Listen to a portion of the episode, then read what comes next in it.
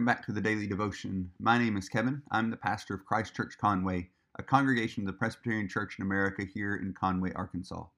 The Daily Devotion is a time for us to be strengthened in our faith through the study of Scripture and theology.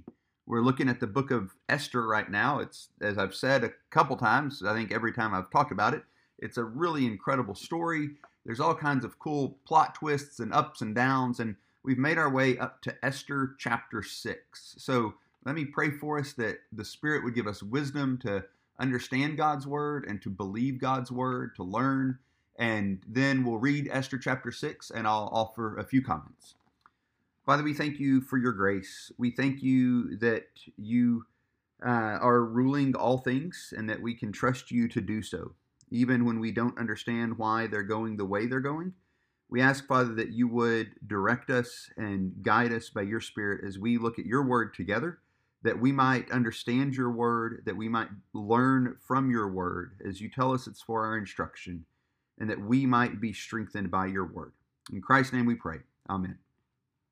Esther chapter 6 says this On that night, the king could not sleep, and he gave orders to bring the book of memorable deeds, the chronicles, and they were read before the king.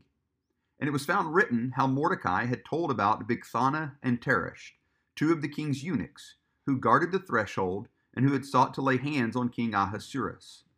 And the king said, What honor or distinction has been bestowed on Mordecai for this?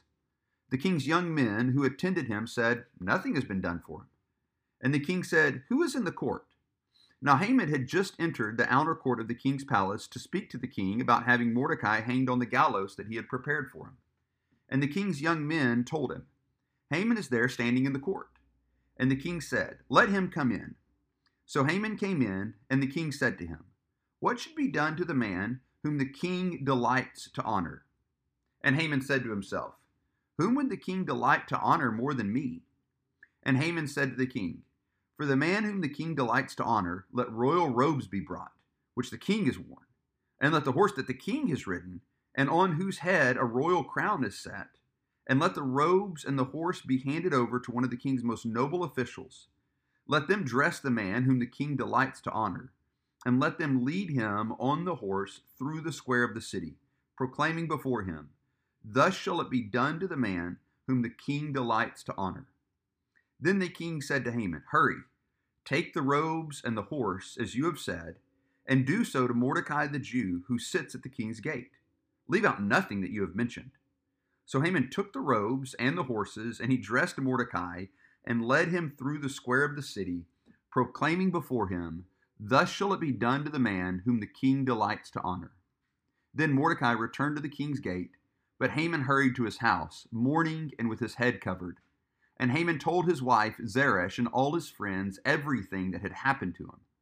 Then his wise men and his wife Zeresh said to him, If Mordecai, before whom you have begun to fall, is of the Jewish people, you will not overcome him, but will surely fall before him.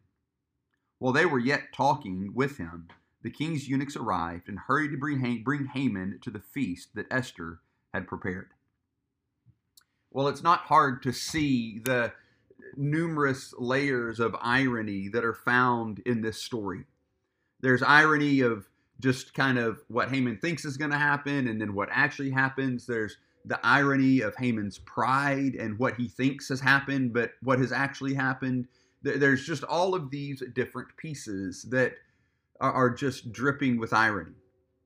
There's also, as we as we look at this, there's a number of kind of what would seem like to us what we might call accidents of history, just coincidental things that are lining up because God is sovereignly ruling over all things because his providence is at work in all of this.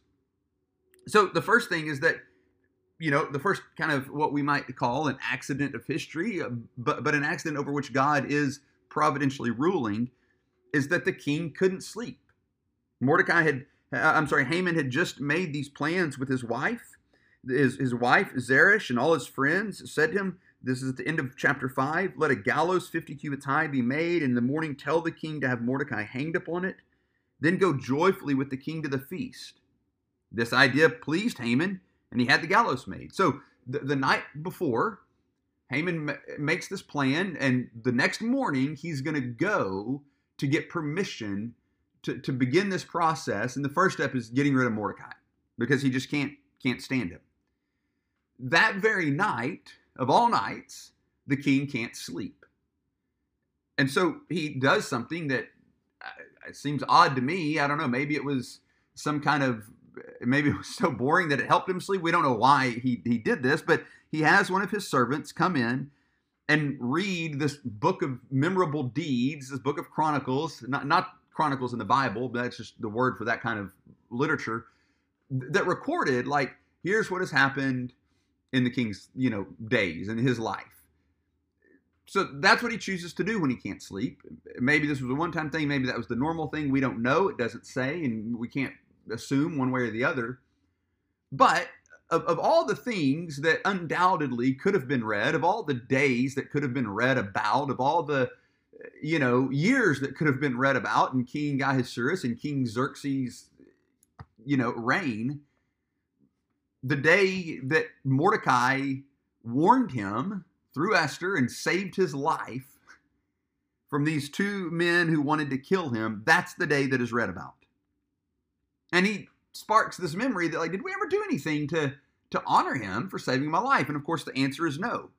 Now, because this was the day that Haman was going to show up and you know get permission to do away with Mordecai, he's already in the palace or already in the in the outer courts of the palace, and so he gets brought into the conversation. And the king wants to know what what should we do for someone who deserves to be honored? And Haman, and you just, if, if, you're familiar with pride, this is just how it works. When you hear a question like that, you just assume this must be about me. I mean, that, that's what our pride does to us. It, it makes everything about us. And so if we're called into the king and he's asking, man, what, what should we do to honor someone that I want to honor? Our assumption immediate every time is going to be, well, he's being subtle. He's being, you know, cute with this. He's wanting to honor me, and he wants to know how I'm how I want to be honored. And, and that's exactly where Haman's pride takes him. And he basically says, Hey, let me be king for a day. Let me put on your clothes and ride your horse and your crown and be led by, by your people and and proclaim like look how awesome this guy is what happens here i mean it would be it would be essentially let a pres you know in modern terminology let a presidential motorcade be be organized and let me be in the president's limo perhaps you know hanging out the sunroof. I don't know if it has a sunroof but you would think the president gets a sunroof. Hanging out the sunroof waving to people as they go by saying you know the president of the united states of america thinks this person is the most amazing person ever that's kind of what haman was asking for let me let me pretend to be king for a day or, or for a moment. And let me walk right through the square where all the people are going to see it. And then the twist happens. The king says, That's brilliant. Go, you, you're the high official. You go do all of that for Mordecai. Now, I can't imagine operating in the pride that, that, that Haman was operating in. I can imagine that. But just the the gut wrenching feeling that that would have been. Actually, I can't imagine it. it. It would be brutal. Hey, that's a great idea. Go do that for this guy. The king doesn't know this, but go do that for this guy that you're so opposed to that you showed up this morning to have him murdered. Go honor him. And yeah, he doesn't have a choice. The king has spoken. And so Haman does that. And then he goes home and it says that he's mourning with his head covered. I mean, just complete, completely undone. And it's interesting, it says he tells his wife Zeresh and all his friends everything that had happened to him. See, that's what pride does for us. There's there's an utter inability to celebrate anything but ourselves. And that's where Haman is. He can't rejoice that the king's life was saved. He can't even be thankful that Mordecai did that. It's all stuff that happened to him. When we see, you know, the, the situations of our life and and everything is being processed as this happened to me it's a pretty sure bet that you're just walking in deep pride like Haman was. But believing in fate and all of these things, his wife seems to think that you might have read the lot wrong that you were casting earlier. Because if you've begun to fall before Mordecai, you're you're done.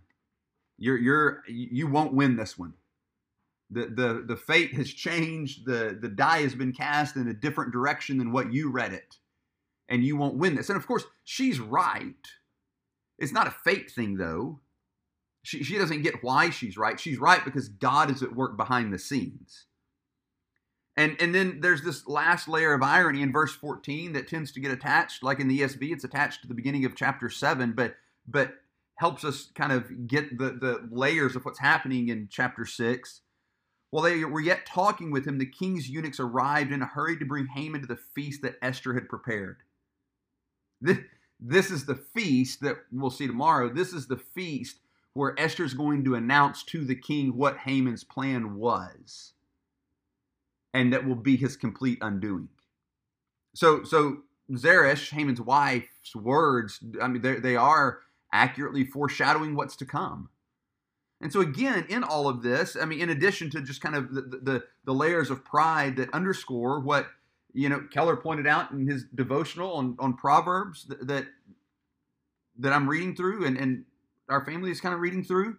The fear of the Lord, excuse me, in Proverbs 15 33, the fear of the Lord is instruction and wisdom, and humility comes before honor. Well, there's Mordecai. And, then, you know, he's we've also talked about 16 18 Pride goes before destruction and a haughty spirit before the fall. There's Haman. Uh, we see these truths of, of godly wisdom playing out in life here. Haman in his humility is being exalted. I'm sorry, Mordecai in his humility is being exalted. Haman in his pride is being destroyed. And th- those are the only options. Our, our pride brings us to the end of ourselves, as it is Haman here in ways that he doesn't even realize that it is.